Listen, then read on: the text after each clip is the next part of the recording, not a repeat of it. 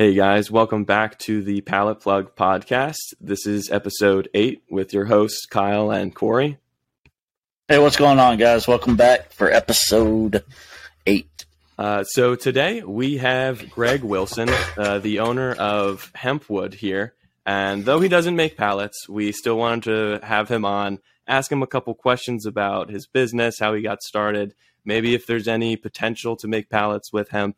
And uh, so we're just going to start rolling right into the questions. So, Greg, how exactly did you come up with the idea to start Hempwood? Well, howdy, folks. This is Greg Wilson coming from Murray, Kentucky, where we are the only manufacturers of hempwood in the world. um, the idea came from me being in the bamboo flooring space. Okay. So I worked in wood flooring and then bamboo flooring, actually living in China for 14 years, setting up bamboo mills.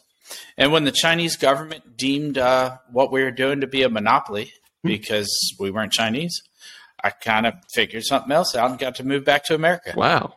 Okay.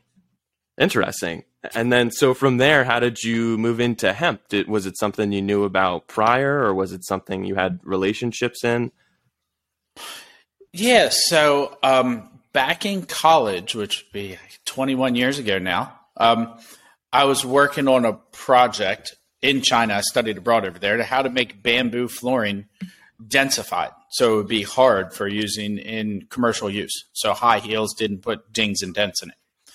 And that turned into some trial and error that I wrote an algorithm of the process. So your standard operating procedure is literally just a four page math equation.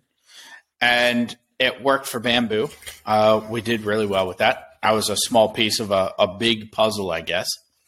And then um, when those got deemed to be a monopoly in 2011, then the um, the boss told me to go and start looking for other raw material we could use, and hemp was one of those. Hmm. It worked. It was illegal. We actually called it weedwood at the time, and um, yeah, it just kind of sat there on my desk. And when people would come over to the bamboo mills, part of like the the song and dance because I was the technical guy, the engineer in, in the mill. I would um, be like, the manufacturing algorithm is so versatile, we can turn weed into wood. And with the 2014 Farm Bill, some of those customers that I had showed samples to called and said, "Hey, are you actually going to do this?" okay, and that's where hempwood started. Wow. So that's pretty crazy. So you started out with bamboo, and you weren't doing that in the United States, and then after basically being told that you're not allowed to do that anymore, you had to come up with another idea. Now, were you always in Kentucky when you were doing it, or did you start somewhere else and then decide to move there? So I studied wood flooring engineering mm-hmm. in school, mm-hmm. and so I was working with oak flooring and with Oregon State University, uh, and that's where the glue made out of soy that we use for our flooring was first developed. It's the same glue as um, Pure Bond plywood. We're very similar. Okay. So like the no formaldehyde plywood, and I had wrecked my lungs with the um, with using formaldehyde in the bamboo flooring. Like I literally have been hospitalized three times oh, for it. Wow. So wow. yeah, as recently as 2021, I was out elk hunting. I missed an elk out in high country Colorado. I stayed up in the mountains too long. Um, I'm missing six percent of my lung capacity. Wow. So if you're up that tree line and your lungs are already not so great, uh, a lot easier to end up in the hospital that way. Wow. So using a, a plant based glue is super important to me because there's all these dirty chemicals that are getting used overseas that people just kind of sweep under the carpet because a big corporation can make more profits. Mm. Um, I don't know if you guys are familiar, but like in the flooring industry, those trains, that train that wrecked in Ohio, mm-hmm mm-hmm. was full of vinyl chloride. Mm. Vinyl chloride is the V and the C from PVC.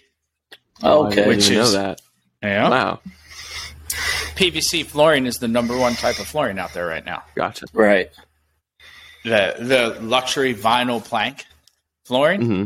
Uh, it's kind of horseshit. I don't know if you're allowed to say those words on here. We let like one or two. We let one or two go. You know? Right. Good deal. Uh, yeah, they're using a waterproof petroleum-based dirty chemical that should be used for exterior purposes, where you don't breathe it in in your house, mm-hmm. like vinyl siding, is now the flooring in two thirds of the uh, the houses in the United States. Hmm. And so just letting people know about that is half the battle. Yeah. Um, in New Jersey, I mean, I, I don't know if you've seen the new kind of controversy right now with the Phillies Mm-mm. and how a bunch of their players from the 70s are starting to die of brain cancer. No, no, I, That- I haven't seen that. They're, they're saying they believe is coming from um, the chemicals in the turf. Oh, the plastics that were used in the turf in the Phillies stadium, uh, they believe reacted because the temperature got hot in the summertime and caused off gassing with these guys that are then having problems. They're dying now. wow. Uh, they haven't come to all the conclusions. They're saying that the Eagles, I believe, that played in the same stadium on the same type of turf, Mm. but it wasn't hot outside during football season. Your chemical components aren't reacting to temperature. Gotcha. So, like, the moral of the story is know what you're putting in your house or know what you're putting around you. Because, I mean, people, I don't smoke cigarettes, but I've got horrible lungs like a 20 year smoker Mhm. just because I was around formaldehyde. And people are coming up with all those different things that a lot of it's ventilation, but a lot of it's also just what you're putting around you.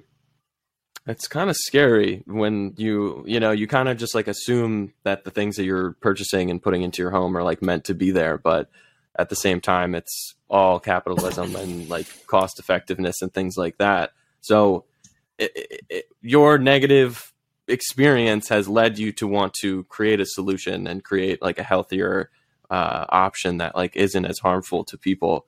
And so, like, have you, in regards to um, like the flooring, I I know that when we had first originally spoke, like it's not necessarily the go-to thing, right? Your your product is not something that's like in every single residential home, or you have like certain customers or clientele. So, like, could you kind of speak on that and like where you would maybe want to see it go, where or where you see the business heading, like who your current clients are and customers are, and where you would want them to be or where you want to go? Well, you're right. We're not there yet, Mhm. but we're getting there. Yeah. I was just down in Texas uh, on Sunday and Monday Okay. at South by Southwest. And I can say that I finally went to a trade show, or I guess it was a um, demonstration hall, Mhm. Where people didn't think it was weird or different. Uh, the people that go to South by Southwest are usually kind of the trendsetters and the the people that are the square pegs in the round hole type scenario Mhm. and it fit there. Um, now, I think also people didn't think it was expensive because they had bought like a fourteen hundred dollar ticket to go to that thing, so they're they got money. Yeah. But the sustainability factor, being the only carbon negative flooring Mhm. uh, that's out there, uh, gets a lot of the commercial side of it. It is a fire retardant because the density is so high. It has a class one fire rating, um, actually double the standard for the class one fire rating, where you just don't get flame spread on it. It's 20% harder than hickory, so it works very well for your high traffic areas where high heels don't put dings and dents in it. Um, and then the healthy aspect of it, where we just don't put a bunch of garbage chemicals inside of your flooring that you're going to breathe in, does really well. So we're doing a lot of universities. We're doing a lot of tech offices where people say, if you're using healthy natural materials in your workspace, in your home, or in your classroom, you actually have a 6.4% higher cognitive ability. Means that you're thinking clearer Hmm. 6% higher. And that leads to higher test scores and higher productivities for employees. And so the commercial side is really grabbing onto that, saying, well, yeah, in Bowling Green, Kentucky, we're doing a uh, public school there. Greenwood High School is doing a net zero school. Wow. Oh, nice. And they, they said it actually pays for itself because higher test scores mean that you drive up the property value because you got better schools. Mhm. And you get more money the- from the government. property taxes is what pays for schools. Yeah. Yeah. So your local property tax is what pays your school. And they just want to have better schools. Who doesn't want to have their kids score better and do better? Yeah. So there's there's a whole lot that goes into it. It's kind of like the scenario of eating a Twinkie or eating an apple.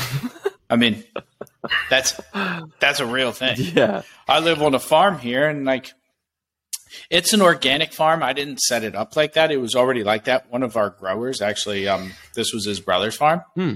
but it just makes sense when you see right out in front of my house here the neighbor's row crop that he does, and I'm all for farming, but when they spray that, there's not an animal in that field for three weeks, Mm, and then you're eating what grows out of there. right. Seems a little crazy. Yeah.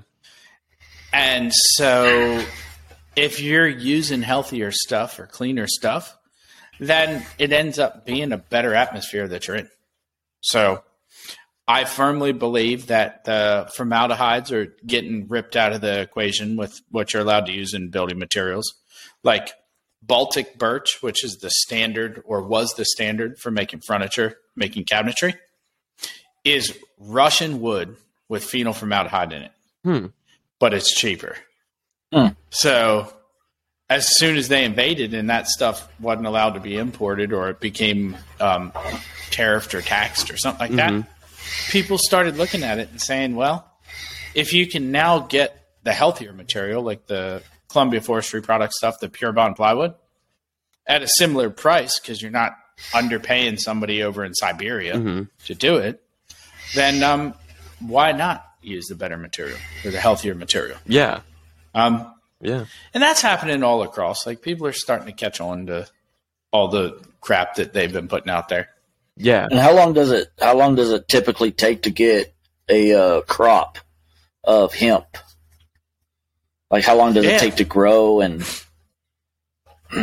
You're between 90 and 120 days to grow. So around here, we stick it in the ground the last week of April or all the way through May. And then you're harvesting the stuff in August, September. Okay. oh wow, it's fairly quickly. Yeah, yeah, it grows about the same as corn. So Um, in, in comparison to like a tree, like what, how many stalks uh, would you say or plants of hemp would equate to like one tree? Is that um, there's so much variability in the size of a tree. fair enough? Fair I'll enough. put it down to tonnage or acreage. Okay. So with hemp being grown, hmm it can grow about 15 times more mass, woody mass or tonnage of material than a typical hardwood would grow on that same acre. So it'll grow 15 times more. Gotcha. As far as a softwood, and a hardwood takes about 60 years Right. For oak to harvest. That's kind of your number you want to go for. For a softwood, they're about every 15 to 20 years. Okay. So it's actually not nearly as much of a difference as pine and poplar. Mhm. Um, I mean, it's you're looking at a factor something like four to one. So it grows four times more mass than pine or poplar, but 15 times more than oak, hickory, or walnut. Mm. So when we're competing with a hardwood, very favorable carbon sequestration because we all know plants pull carbon out of the air Right. Right. and plants actually all pull it at the same rate. That's kind of the crazy part. Hmm. The didn't rate is if it if you're growing say one ton of wood fiber or one ton of hemp fiber, the cellulosic part, then it's pulling 100 1.6 tons of carbon out of the air to grow that. So then it's just a matter of what grows faster. hmm That's the whole equation. Is if hemp grows 15 times faster than oak, it's pulling um, carbon out of the air 15 times faster. If it grows four times faster than pine, it's pulling it out four times faster, and then you're locking it up into a floor. Um, so it it works. We also uh, we power our plant with our waste. It's pretty cool Interesting. it's not new in the wood industry and pallets and everything. You guys are familiar with when someone's got some sort of a bio burner or a boiler, you grind up your waste, you power the plant with it. Um, that's a common thing that the wood industry is actually very sustainable. Yeah. If you do it right, then you can make just about any wood operation carbon negative. Right. Absolutely. Yeah. We were able to Yep. do that last year through my business. So, Nice. Yeah, uh, that's exactly what people need to know. Is like you don't need to use synthetic stuff. Use wood, and just know that the wood's getting harvested properly. Because a clear cut is not a great idea, but selective harvesting, we do it on our farm here. That's that's the best way to manage your forest. Is to take the older trees out, leave the younger ones to be able to grow up. Just go, don't go cut down the whole thing like you're making paper. Right. That's a good perspective. So if you're not anti-wood, you are emphasis on sustainability. Is that would that be fair to say? Yeah, I, I need an oak tree to be able to hang my tree stand on. fair enough. So, yeah, I, I live on a farm. We do harvest oak trees off of our farm. Whenever they get to a certain age, you come in and clear them out, and that actually helps helps it go. So I've always been doing wood flooring, bamboo flooring, reclaimed wood. It's just doing it the right way, rather than having, you know, I mean, Ukrainian or Russian oak sent to Cambodia to put it on Russian plywood and then sell it in the United States as, oh, hey, here's a European oak. You're like, no, that's actually that's war zone oak on Russian plywood with formaldehyde in it. Come Yeah. on, guys, see through that. Yeah. see through the big corporate cycle that goes on with it. That's a good perspective, and I think that it also is kind of like, uh, along with not only the process of getting it to where it's being sold to us, but like the effort, the gas, the energy that it takes to cut it, transport it, treat it, treat it at another place, bring it to another facility, and then it's finally brought to us to sold. Versus like, you're within the United States, it's all done here, and I kind of was curious, like, where do you guys source your material from? Do you grow it all yourself, or do you work with like local farmers as well to take their biomass? Like, where does it all come from? Oh, absolutely. So we bought every single acre of fiber and grain hemp in the state of Kentucky last year. What? Wow. You bought every single one of them? Uh, that sounds impressive. Yeah. It was like 260 acres that Kentucky grew last year. Okay. Oh, okay. I was gonna say that's a, that's a lot. That's that's huge. so No, but we bought twice as much from outside of the state too. Okay. But it all comes from within 100 miles of our facility. Wow. So Missouri, Tennessee, Illinois, Kentucky. Uh, our plywood all comes from West Virginia, so that's all local here too. And then our soy all comes from Kentucky or Illinois or Missouri as well. So our supply chain doesn't go more than 500 miles, and that's for the plywood. Our raw materials for making hempwood is uh, 100 miles. So it's all locally grown, made, and sold here uh, which is the way it's supposed to be. I mean, in the wood industry, the best way when someone asks you what type of wood floor should I get for my house, you say, go take a walk around your local forest. You know, you go to the forest, the park, whatever that is, and whatever species of tree you see there is probably going to perform best in your area. Hmm. So That's a good point. Where we are, you got walnut, you got hickory, you got white oaks. If you go up to Canada, if you get up to Wisconsin and those areas, they got hard maples. Those are the woods that you see, and those are the woods you should use because it's already acclimated while it's growing, as well as while you're making it to the moisture content, to the weather conditions, to all of that stuff. That makes sense. I know. yeah, we don't we don't have trees where I live. No, no, we have mesquite bushes. now you're out in the desert. Eh? Yeah, I'm I'm closer to New Mexico, so yeah, we don't have anything out here.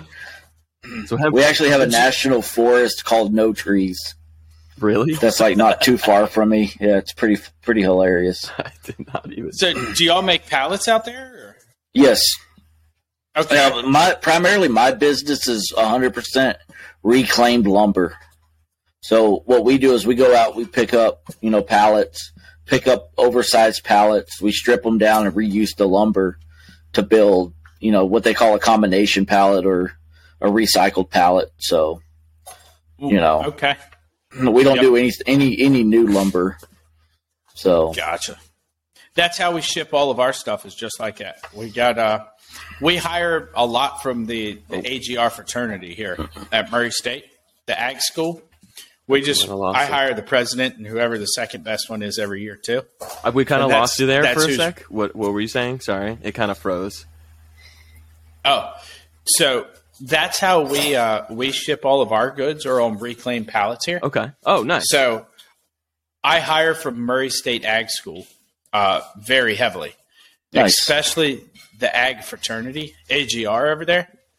They know how to work hard because they're farm boys, and if I got a roof over their head while they're working, it's actually all upside. wow. from there you for them. provide housing for for them? Oh no, no, no! I just mean there's we're working in a building, not out in the field. Oh, oh, oh, Oh, oh! I was like, oh, Yeah. providing a place for them to sleep. That's cool. I see what you're saying. They're not out in the fields working and things like that. Exactly. Gotcha, so it's gotcha. actually easier work than farming. Gotcha. to work in a factory or ag tech facility. Mhm. And all of their buddies are seed salesmen and fertilizer salesmen. Oh, So they send us over truckloads of uh, of pallets oh, that they have Nice. during the different seasons. And they're all different sizes and all different, you know what I mean, a, a mixed bag of everything. Mhm. But we'll tear them apart and then build it back up. Sometimes we build them out of uh, hempwood just with the different parts to be able to ship our stuff out. really? Oh, so you do kind of make pallets out of hempwood? Yeah, Uh, we don't sell them, but Yeah. yeah. there's Now, There's now I'm gonna hempwood. now I'm gonna be looking for for for hempwood, you know, recycled pallets, yeah, really. so I can get some hempwood out of it. So, is there like a grade? Like, do y'all like with lumber? You know, you have like like premium grade, you know, the green and stuff like that. Are there different grades to hemp and based on region of where it's grown? yes. So we have when the materials coming into us, we have our dual crop grade, which is usually smaller, like the stalks are about the size of your pinky. Okay. Okay, We have our, and that's where they cut off the top of the plant and they take it for the seed or the flower, For like, and then the bottom of the plant we get. is that for like like CBD like extracting or or like what do they do? Um, a, a little bit. Okay. Like it's the very high volume stuff because you're you're harvesting it with the tractor. hmm You're not growing it. You know what I mean in rows and stuff. Okay. Um, those are the ones for CBD for human consumption are planted like tobacco, Oh, okay. and they become like a Christmas tree. Oh, okay. Where the ones we are, they're row crops, so they're planted like corn, okay. and they'll cut off the top and they'll take the flower, and it's usually used for animal CBD, like high volume, low percentage. Okay. Believe it or not, you can get CBD treats for your dog. Feed him these CBD treats, and your Doberman ain't gonna bite you, or the neighbor's kid, or whatever. Yeah. It just chills him out. Yeah, I've I need to get that. some for the puppy. Yeah, really. It's look it up after this. You can see that it it does give him. It gives pets the same mellowing effect that you get when humans take it, yeah, and then they're not as aggressive. yeah, So, yeah. I've I've seen Um, it before, and it definitely has Mm-hmm. helped people. and the seed is for planting the next year, or for human or animal consumption, and then the stalks come to people like us. Okay. and those ones are the dual crop. They cost a little bit less. There's usually a lower volume, but we buy it just like wheat straw. So we'll pay the same price as wheat straw, 150 bucks a ton or something like that. Oh. There's always more transportation to those mm-hmm. because they're more spread out. So by the time it gets to us, it'll end up costing 200 bucks a ton. Um, then there's the dedicated crop, and that's when somebody's grown it specifically for the fiber. Okay. And with the fiber stuff, it's usually about the size of your thumb. So instead of your pinky, it's the diameter of your thumb. You get, oh, three, four, sometimes people even get five tons an acre instead of one or two for the dual crop. They get cut down, harvested. Um, the bales get sent in here, and then we use those. They make two different visuals of the product. And so while we're actually um, we're manufacturing the hempwood, we grade it at the saw into a premium select and a common grade. And then the rustic gets kind of put in the corner until somebody comes along and buys it all. Hmm. Um, and then we turn that into our flooring, furniture, and cabinetry. Premium select obviously has a higher value. It's usually from those dedicated stocks that we did. That way, we pay 200, 250 bucks a ton for that stuff. It's a more uniform, it's a more consistent supply and it does look better. And then every once in a while, we have a couple of real high end customers that want organic grown hemp. Really? Yep. And the organic grown hemp obviously costs more. It's more of a pain in the ass to deal with mm-hmm. because you got to sort out more, oh, just weeds. And you're not supposed to spray herbicides or pesticides or any of that stuff in growing hemp. Mm-hmm. But there's certain like fertilizers that you can't use. There's a lot of different ways where it's not as clean. It's more rugged looking, mm-hmm.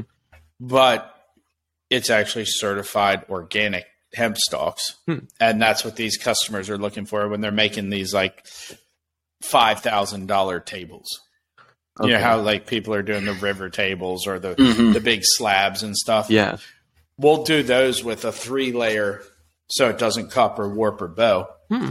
Um, a three layer panel that we'll make out of the organic hemp stalks. And then go into like the Rosewood hotels or like JP Morgan offices and stuff. Oh, that's cool. Oh wow.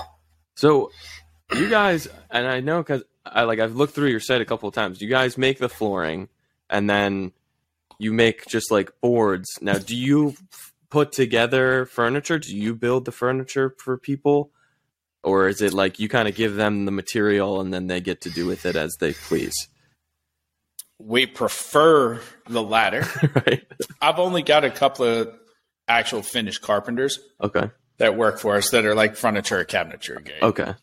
So myself, uh, a guy named Jeff, and a guy named Tommy. There's only three of us that you know what I mean make a quality product that would come out consistently. Mhm. So we do a lot of design builds, um, rather than also it ends up getting expensive when you're making a custom table, custom cabinet That's fair. you're not able to really sell it through a reseller. Mm. And we found that if we make a table that costs a thousand bucks, a reseller is going to try to charge two thousand dollars. Nobody wants to pay that. I see. Gotcha. No, you'd be So- surprised.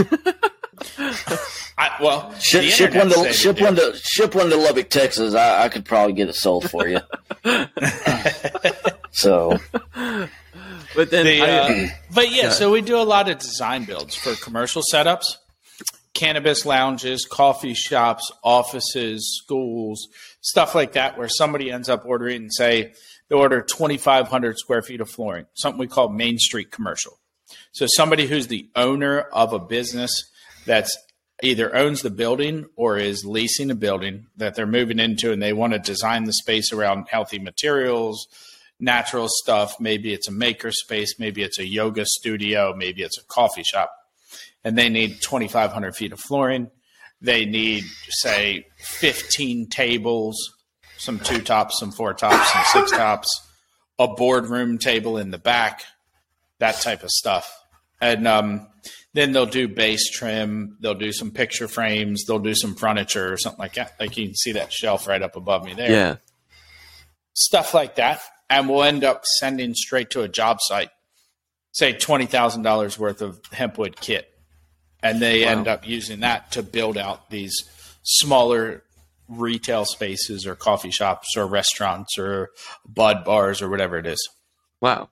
That's super cool. So I did see though on your site, like there was one time I saw a guitar. I saw that you guys have like animal calls and uh, like the knife handles are made out of the hemp wood. So how, where does that come from? Is that like somebody gets creative with extra that you guys have and they just say, Hey, I want to make it. And you say, go for it. Or like, how, how does that come about? And those like extra little things that you guys sell on your site? Those actually, we sell the material to make those. Okay. So when you see the duck calls, those are our customers, our makers that are doing it. oh, the turkey calls, the duck calls, the knife handles, all that stuff. interesting. We'll sell call blanks on the website okay. or knife handle blanks, but people are actually making those. Gotcha. Okay, gotcha. So I didn't. I just totally. But are you selling the product, or you're selling the blanks on the site, and you're just showcasing what it could be? Sell the blanks. Gotcha. Okay. We sell the blanks, and we actually work with a company out of uh, California that's called Bow and Harrow. Mhm. Uh, and they they do a lot of the stabilizing and dyeing and all the things where you see the different colors. Okay. Interesting. Yeah, I was always curious what uh like where those things came from. What about the the guitar? Like that was somebody else too? Oh man, there's been guitars made by Silver Mountain Hemp, by Fender, by JOI guitars, by there's some guy Kenna guitars over in uh, Germany. Hmm. There's probably 10, 15 different guitar makers. Wow. We sell a blank, which is uh, for an electric guitar. I think it's 20 inches long and it's 15 inches wide. It's an inch and a half thick. It's all joined together, finished, so they can make an electric guitar out of it. We sell those for 69 bucks, and they Oh, really wow. get a kick out of what we what we price them at. yeah, that's super That's affordable. that's insane.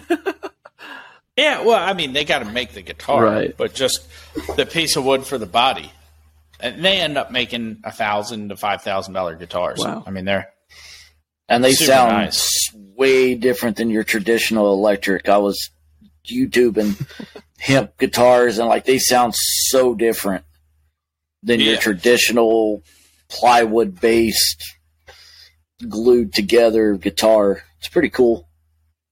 yeah, it definitely amplifies the sound with the the high density that's there. Mm. So it makes it sound louder. A lot of people are doing matching guitars and amp boxes with them. Oh, that's really interesting. They'll make a whole box, like a case for the guitar. You're saying? Like an amp. Oh, oh, So Okay. they'll have the amplifier box. Gotcha. So like it looks like a speaker. I- and then they'll have that hooked to their hempwood guitar and they play those. that's pretty cool. That's nice. Yeah, I thought you meant like they made a, a case out of it, out of the hemp. So do y'all Uh, go? there was a casket made out of it one time. Interesting. were y'all involved in that, or uh, I know the folks that did that over in Madison, Kentucky. okay. Uh, it was really cool, super heavy. They make a bunch of urns out of it too, Hmm. Interesting. I'm uh especially pet urns. really Apparently, that's a big thing. and I believe that a lot of people like to go for walks with their dog, and maybe they, they smoke a little bit while they're on the trip. And this is their way of kind of taking that pet, getting them cremated, and putting it in a hempwood urn. gotcha. Interesting. Hey, we all have I've only things. I've only ever had one pet that we cremated, and he was a hunting dog. so not for you, Corey. no, it was uh, yeah. you know So What do y'all hunt over there? um, where I live, wild boar. We have uh, stag. We have uh, a little bit of mule deer. Uh, lots of wild boar. Obviously, you're in Kentucky. Y'all have a wild boar problem just as bad as we do. So Ah, we don't got boar around here where No? I live. No, we got wolves, man. They eat them all. oh wow. oh, That's bring them over here. yeah. Took care of that. We've got uh we do have we've got a lot of deer, turkeys, Mm. A lot of coyotes around here. Um, and we do have some mountain lions. We got some bobcats, Oh, nice. stuff like that. Lots of predators that eat all my chickens. Mm. Do you regularly I lost forty-one chickens last year. you lost Oh, wow. that many? I only had forty-eight. I bought four dozen chickens. Four times I bought a dozen chickens. I got seven left, Jeez. Wow. crazy. That is crazy. and they've got a good cage and everything. But like, Yeah. the chicken's delicious. Everything knows it. Yeah. And That's fair. I spend my time chasing around, setting traps, and all types of stuff, trying to keep my chickens alive. Yeah, it's. I have the same issue. Uh, the only thing we have to worry about around here is like a fox. There's some coyotes, and then the hawks. The hawks are the ones that really try and go for the Mhm. chickens around And here. owls get them. So chickens can't see at nighttime. Mm, So like at nighttime, they're just a sitting duck. You got to like double lock them up. gotcha. Yeah, we've got we've got a lock and a lock to make sure that because a raccoon actually figured out how to open up the coop one time and decided to take two home with him one evening. So. we- Oh, wow. Yeah, yeah. So it's, they don't mess around. Some hardcore raccoons you got over there, buddy. He he was very very determined to get the chickens. But uh, I I know you're probably itching to answer or to ask this question, Corey. So I uh, I'll let you go ahead. that one right there. Yeah, uh, what's the process in making hemp? Like, obviously, you know, y'all cut it out of the field, you bring it in, you grade it. What goes on after that? So we put it through a crushing machine. We take the bale and we actually stab a big spike through the, the center of it. You got to hammer it in with a uh, sledgehammer. And then we put it on this thing, we call it the toilet paper unroll. so you got a big round roll, hmm and then it's got a stake through it. An arm comes down on top of it and spins it to cause it to unroll. Hmm. It goes through a crushing machine. It's an old plywood roller. And then it goes out onto a conveyor until it comes down, and we uh, then we batch it. That's where you're starting to grade it there. Uh, Okay. you batch it into a weight, and you roll it up onto some um, some fencing material, and we soak it in a soy-based glue for five minutes. And this glue we mix on site every day. Uh, so he makes a thousand gallons of glue every day. Wow. Then once we take it out of this roll, we unroll it and we put it on a wrap or a rack that we load into these dryers. And these dryers are heated with our waste energy. So when we Oh, grind up the waste hemp, it heats a fluid. That fluid goes to radiators and fans blow across it. We actually stole the idea from tobacco barns. Nice. And so we ripped the guts out of five tobacco barns and hooked it up to a uh, rail car. And we fill the rail car with these racks and dry it out. And then uh, pull it out, we weigh it, and we press it with 3,000 tons of pressure Wow. into a log. And it makes like a, a six by six, like that Okay. in these molds, and then we crane them over onto. Um, we got some rail track that has these big racks on top of it because it gets really, really, really heavy at that point, and we'll push it into uh, this oven that used to be a shipping container, and that thing's also powered from our waste from the bioburner, and um, we bake them overnight. So we'll press blocks, say forty or eighty blocks a day, and then we will uh, we'll bake those overnight. And then when they come out the next day, we open up the mold, we stack them, let them rest for two weeks, and then we cut it. And we cut it into lumber or we cut it into top layers that go into flooring. And we send those to our second mill. And the second mill, that's where we we uh, lay it up onto a plywood backer, PureBond plywood from West Virginia. Got that same soy based glue in it. Uh, we'll lay it up on that. Then we'll cut the tongue and groove on all four sides, send it through the sander, and then send it through the coating line, box it up, and send it out. Wow. That's pretty That's awesome. So it sounds like everything, almost everything within your facility that you guys use is like recycled or used from something else. Like, did you have to create anything new, or were you able to kind of take just all pre existing things and work it into this? Uh, so I did this with bamboo. Right. So I copied as much as I could out of that. Okay. And then I borrowed from the tobacco industry. I borrowed from the wood industry. I borrowed from plywood industry, from flooring. The second mill that makes the flooring and the panels Mhm. is actually a lot more standardized. The idea of having a bioburner, so it burns our waste, but it burns it in three different chambers and spits out biochar, and we use that as our potash replacement for growing the hemp the next year. Oh, nice. Wow. Eh. and then we sell our sawdust and our sand dust into the plastics industry as a biofiller. Hmm. And they make um, packaging out of it. We're trying to make some Trex decking out of it. And so we have a zero waste process. We've got all these different like things that weren't out there. So we had to like find an old one, like the tobacco barn, Mhm. and then convert it into a dryer Yeah. using our process. Uh, and just kind of make up what we needed as we went along because nobody ever did it before. Yeah, it's it's crazy to think. And one like you're like, oh, we have a shipping. Con- this used to be a shipping container. This used to be a rail car, and like you're saying, you actually have like railroad tracks that you use to slide things in and out of the oven. We made our own rail tracks. Yeah. own. So what we did is we took angle iron and we bolted down uh, these long runs, twenty foot runs of uh, steel plate onto the floor on one side, and then the other side. Then we uh, welded on some angle iron to make the rail track, so it's just a triangle. And then we got the wheels, the heavy duty wheels that hold our twenty thousand pound racks on top of that, and that's their guide, so it only goes forward and back, Mm. just like a rail does. That- Nice. That's that's cool. And so if somebody wanted to build a house, like I called you up and said, man, I'm building an 8,000 square foot mansion in Texas, and I want to build this thing all the way out of hemp. Could y'all do it? So we're working on a structural hempwood. I've got some patents on it, trademarks Nice. on it. Uh, right now, we're waiting on building code. Wow. So the uh, IBC or ICC, the International Building Code, only opens up every other year. Mm. It usually costs you about a half a million bucks and takes you about 24 months to get it done.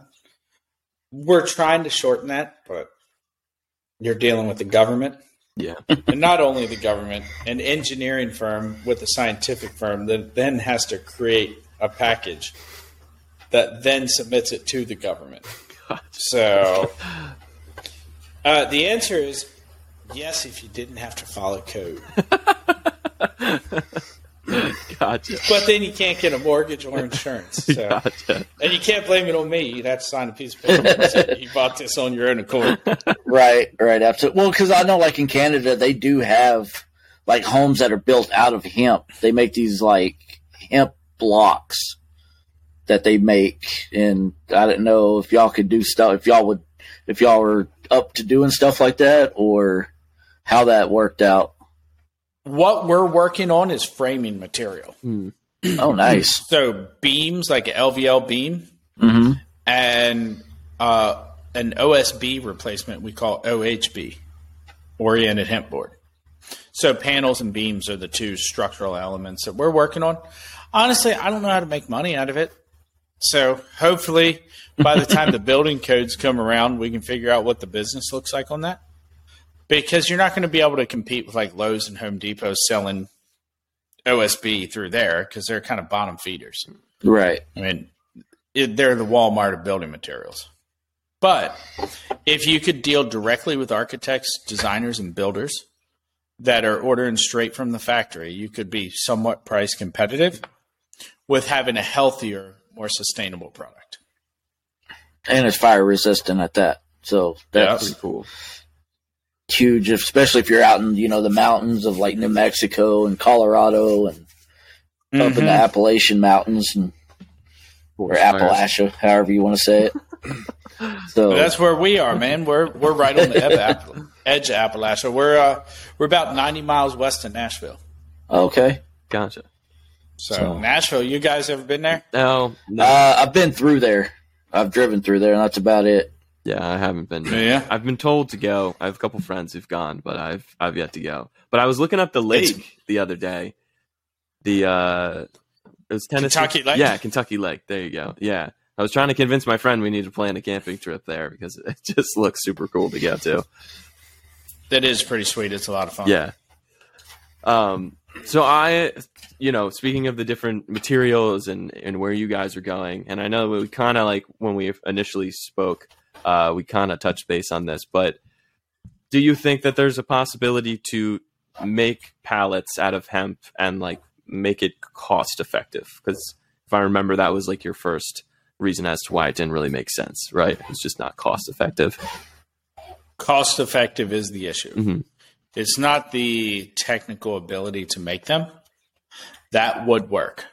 But very often I see that people want to use pallets uh, as a one off or there you don't put a whole lot of value in something that just gets you from here to there. Mhm.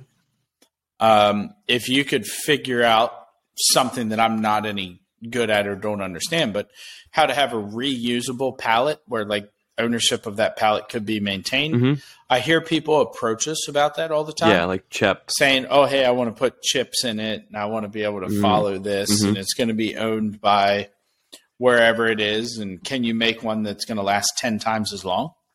Uh, maybe there's something there. I just know I'm a flooring guy. I stay in my lane. Um, Gotcha. I come from a building family, so making structural hempwood is a natural avenue.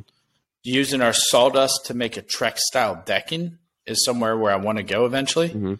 And that's Now, when you say um, trick style, is that the? uh Explain that to us. What is the trick style? I have an idea of what it is, but let everybody recycled else. plastic with sawdust in it. Oh, So you're making a composite where you would put, say, 25 or 50% sawdust in with recycled plastics, and then you extrude it into a decking product. Oh, okay, so that- it's what I it's what I'm thinking it is then. So Yep. Yeah, that's it. So, So- that's something we'll get into. Uh, as far as making pallets, yeah, we use hempwood to make some of our own stuff. I just don't know. I don't understand the market enough. From what I gather, it's always trying to be as price point as possible, Mhm. um, which is something that it's pretty hard to be new, innovative, and cheaper. yeah. right, absolutely. Well, when you're spending millions of dollars on pro on uh, equipment and trying to get it all out there and stuff, it you know you'll spend five million dollars to make a hundred thousand real quick. So Yeah, Yeah. absolutely. That's uh that is a problem that we entrepreneurs have, right? yeah.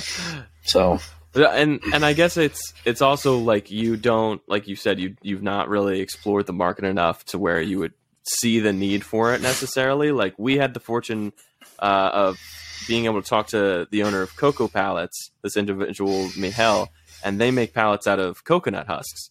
And like the purpose of it is a pretty much like one time use. You know, go from China to wherever it's being exported because they export so much. And his thought behind it was like they're destroying their forest to build pallets that they never actually see versus like in the United States everything gets like recycled you know? Not a lot of the pallets get exported but for the for the ones that the pallets that are built here a lot of times they stay here. So it's not as bad for us here because we're able to continuously recycle them versus there. He was like well here's a need for this um this pallet that makes it so it's it's better for the forests you know they do so much exporting that it just makes more sense to have this thing that when it reaches its end destination they can just break it down and it turns into fertilizer that, that you can plant. Um, so it, it's just an Hmm. interesting, yeah, it was an interesting conversation with that guy uh, and hearing like his perspective and why he did it. And I feel as though with hemp, it's almost like you're saying it's a harder material. You know, it might possibly last longer. So I could see it as a possibly like um, more long term palette, You know, something that is able to hold more weight, maybe something like that. Yes, it would have to be something like that. Uh, it's also you have to watch out when you're making those composite pallets. What type of glue is used in them? None. Because I've been In his, Huh? sorry, in his Yeah, they don't none. use any It's like whatever is within the husk itself is like able. It acts as a glue, apparently. So that was really an interesting part about it. that's how they make cork flooring. They don't use a glue inside of it. Mm. So you press it together, you heat it up, all that. But what's the water resistance then? Good question. No idea. I I don't think it's super resistant, but it might be a time frame, right, where it's only you know water resistant for a certain period of time, and then it it's meant to break down. You know, it's meant to be able to be ground down. Uh, and again, like he has said, it's you can use it as fertilizer once it's been ground down. That's cool. Heck yeah, man. Well, that's awesome. So yeah, making a reusable pallet, uh, it's possible. I mean, we have them in our shop Mhm. where we store stuff on top of a pallet that we use hempwood to make. That's awesome. So you do. There are pallets out there made of hemp, but mostly within your possession. Yeah, yeah. or we'll use like the planks as the top plank on top of your feet that uh for shipping out a specific size. Uh, when the price of shipping got so high Mhm. last year, it was absolutely ridiculous. yeah. And so we started making our pallets to the size of our product, and you would get a lot less shipping charges. So we were making pallets that were, if our floor is six foot long, six foot four, and if it was only going to be like, say, 200 square feet, we'd only stack it like four wide and three tall. So 24 inches by, oh, what's that? Six, 76 inches long Okay. and 24 inches tall, and you end up saving 25% of your shipping cost. Hmm. So we started making custom pallets like that, and usually you just grab whatever's closest. And in our case, that was hempwood. So it's out there. It's possible. It's out there. You're you are doing it, and I think that it's it's cool to see. Now, when you do that, do you have to like pre-drill the holes because it's such a, a higher density, or can do you use a nail gun to just go right through it? Like, how does that work? We pre-drill the holes. Gotcha. So, and if anybody listen to this wants a custom hempwood pallet, all you got to do is order some hempwood flooring. Get a hold of us at hempwood.com. Add a little note on the bottom of there that says, I want this to be delivered on a hempwood pallet, and I'll make it happen. There you go. There you go, people. So, if you want a hemp that pallet, that's how you get it. It's one of those things like in not knowing the industry, Mhm. I don't know how to make a pallet and sell it without losing my shirt. That's fair. But if I got a customer who says I'm only buying your flooring if I get a pallet on it, damn right I'm going to do it. Yeah. hang, hang it up in the office. Hey, I got a pallet made out of hempwood over here. hmm It's a one off. You'll never see another one. yeah. So, That's pretty cool. So I I would love to know, like, throughout running your business, like, what are some of the the most important things that you've learned about not just hemp, but like the industry as a whole? Oh boy. So the hemp industry is great and sucks at the same time. Okay. Um, more shysters and just snake oil salesmen than I've ever met in my life. Gotcha. At the same time, you've got a lot of people that actually really care about the environment. hmm That's a big deal because it kind of gravitates towards whenever you got something that's that new and that different, that you're going to get people that are running to it because of the attributes like sustainability hmm or farming. They want to have the family farm actually stay in the family. But you then have a lot of people that are running from something else, just saying, "Oh, hey, I'm just coming here to try to make a buck. I don't actually give a shit about it." Yeah. Yeah. And those folks are usually the ones that tell you CBD heals cancer Gotcha. or those type of things. And so you always got to kind of just watch out who you're dealing with. Mhm. No matter what industry, you're going to have good and bad. Whenever it's something new that nobody can quite explain and is not completely regulated or understood, you're going to have a lot more people that are just kind of saying it is what it is. Uh, as far as the flooring or lumber industry goes, I really wish folks didn't think we were such a threat. I mean, we're a couple of rednecks in Kentucky making some flooring. and uh, I get like logging associations that are like, oh, yeah, you hippies down there in Kentucky. and I, I don't quite get it. Like, I, I live on a farm, I bow hunt, I, you know what I mean? We cut timber off of our own farm here. Yeah. So it's literally doing what's right. Mhm. We're not trying to destroy anybody's, you know what I mean, livelihood. Yeah. And people just automatically get all up in arms. Um, which kind of shows you the society we live in now. Absolutely. Um, something else I've noticed is COVID has made everybody different. Mm. Oh yeah. Whether it's actually from getting COVID or it's just like uh, people not giving a darn about going to work Mhm. in some cases anymore, or people just not caring or over caring about different things too much. And so it kind of brought out or made it, I guess, more eccentric what somebody was already doing. So the person who uh, believed in made in America before now is like, I'll only buy something made in America because I don't want none of them Chinese sending me over any more of that COVID. Mhm. And to the same time with like the people that were, hey, I, uh, I'm not going to use plastic bags because I'll just bring my own bag to the grocery store. That are now like, stop cutting down the trees and don't ever drill for oil again. Mm-hmm.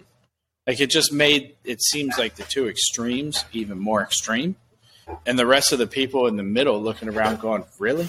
Yeah. This is this is the world we live in now." Yeah. How how does the right kind of support Putin invading Ukraine now. What the heck is that? Mm. And then how is the left following a guy like our current president that's asleep half of the time? Like, what's the what happened here, man? What, whatever happened to just like get up, put on your boots, go to work, and do your job? Yeah.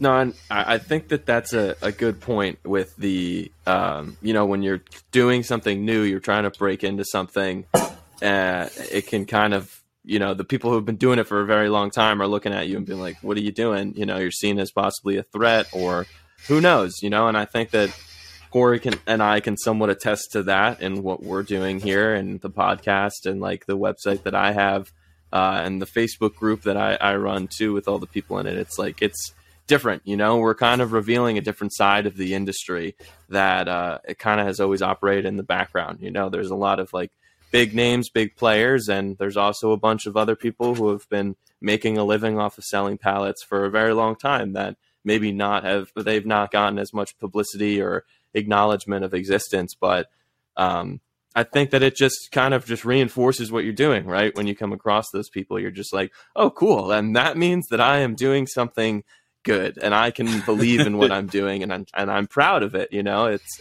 I, I would hope that that's how it makes you feel rather. I mean, you haven't stopped, right? You've just continued to grow throughout the years. So, um, as much as they try and intimidate or doubt what you're doing, like it's just fuel to your fire. Heck yeah, absolutely. I got a couple of questions for you guys. Yeah. All right. All righty. So, what do y'all think about this pallet furniture stuff that you see on Instagram? Uh, I think that, like, I think that it's a. You mean as a business or just like as people doing it to make like to make their own furniture out of it? Like, you're just asking our thoughts on it. Both of them. Like, is it a legitimate business? Uh, It can be. It could be, yeah, and because that's not I sell. that's not what we do. I sell a lot Sure. of lumber. Uh, I sell a lot of rec- reclaimed, rec- what we call recycled lumber for like pallet walls and stuff like that. And you know, when we do that, we have to make sure that they're not getting a piece of board that's come in contact with a chemical that's either flammable or hazardous to your health. You know, we have to be very selective about you know because these people are going in you know it's like putting flooring down they're putting it on their walls mm-hmm. in their house next to their furniture and you know and everybody knows that pallets are flammable i mean I one little match and that whole wall could go up Yeah. and next thing you know your house is gone I see it as like there's people wanting to be creative, be DIY, you know, do it themselves. Um, I think that there's nothing wrong with it because it's also like trying to find more affordable material with the cost of wood having gone up.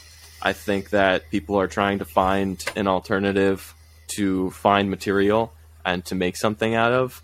Um, as far as making a business out of it, you know, I think that it's an interesting concept if you solely make wood out of or i mean like furniture out of recycled things but you know i know when i was selling pallets like i sold some to this woman who wanted to use it as like a deck outside because she had zero uh, ability to build something and she was like this makes sense. I just want to go the easy route and you know put a bunch of pallets on the ground and then lay some plywood on top of it and and call it a day. And that's how she wanted to to make something out of the pallets. You know, I think, and like you said, Corey, there's people that make walls out of it. Uh, I don't know if you've sold uh, material for people to make like furniture out of. I personally have. Not.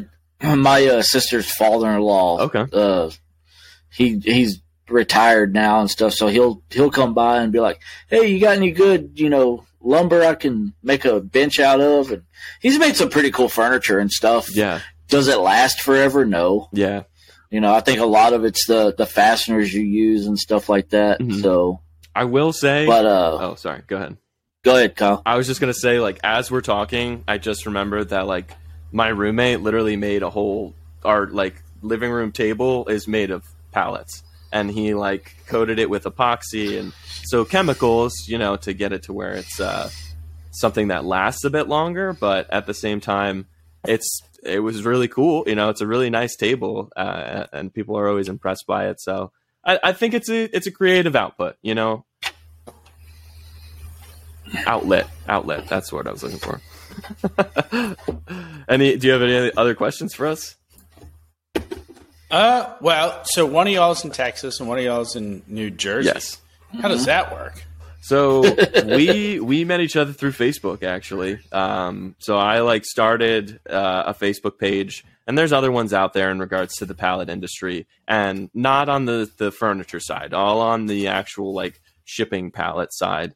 Um, but Corey's always been one to kind of help people out and contribute to conversations and as I started my the Pallet Plug website, which is like a database for pallet business owners, um, I had the idea to also start a podcast to give people a platform to kind of talk and share about their business and their insight. And um, I just figured that he would be a good guy to have on and to work with and to talk to because I just wanted to give him an opportunity to be able to help and learn and share and just grow. I felt like he's he has a passion for the industry, as do I, and uh, yeah, we just we, this is how we do it. We do it through the computer, so it's it's fairly easy, you know. yeah, it's it's actually pretty fun. You know, there of course there's platforms out there like this where you know we can we can set up. Kyle's in New Jersey, I'm in Lubbock, Texas.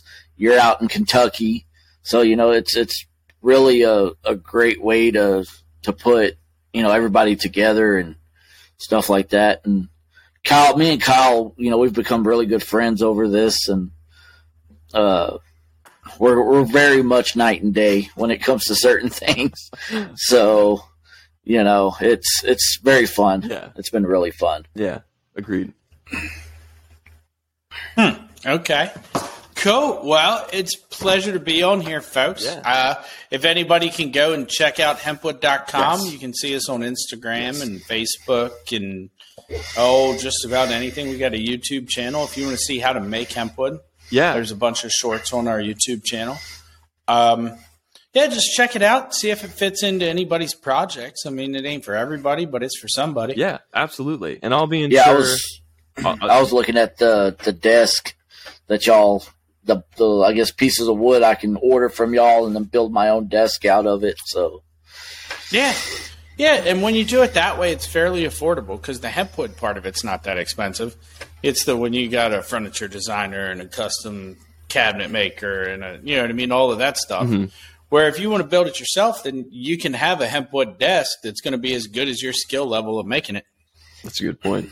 so Nice, and I'll be sure That'll to work. include links to, to your site and everything, and uh, on on our post too. But yeah, everybody, if you want to check out how hempwood is made, check out the website, check out the products that they offer.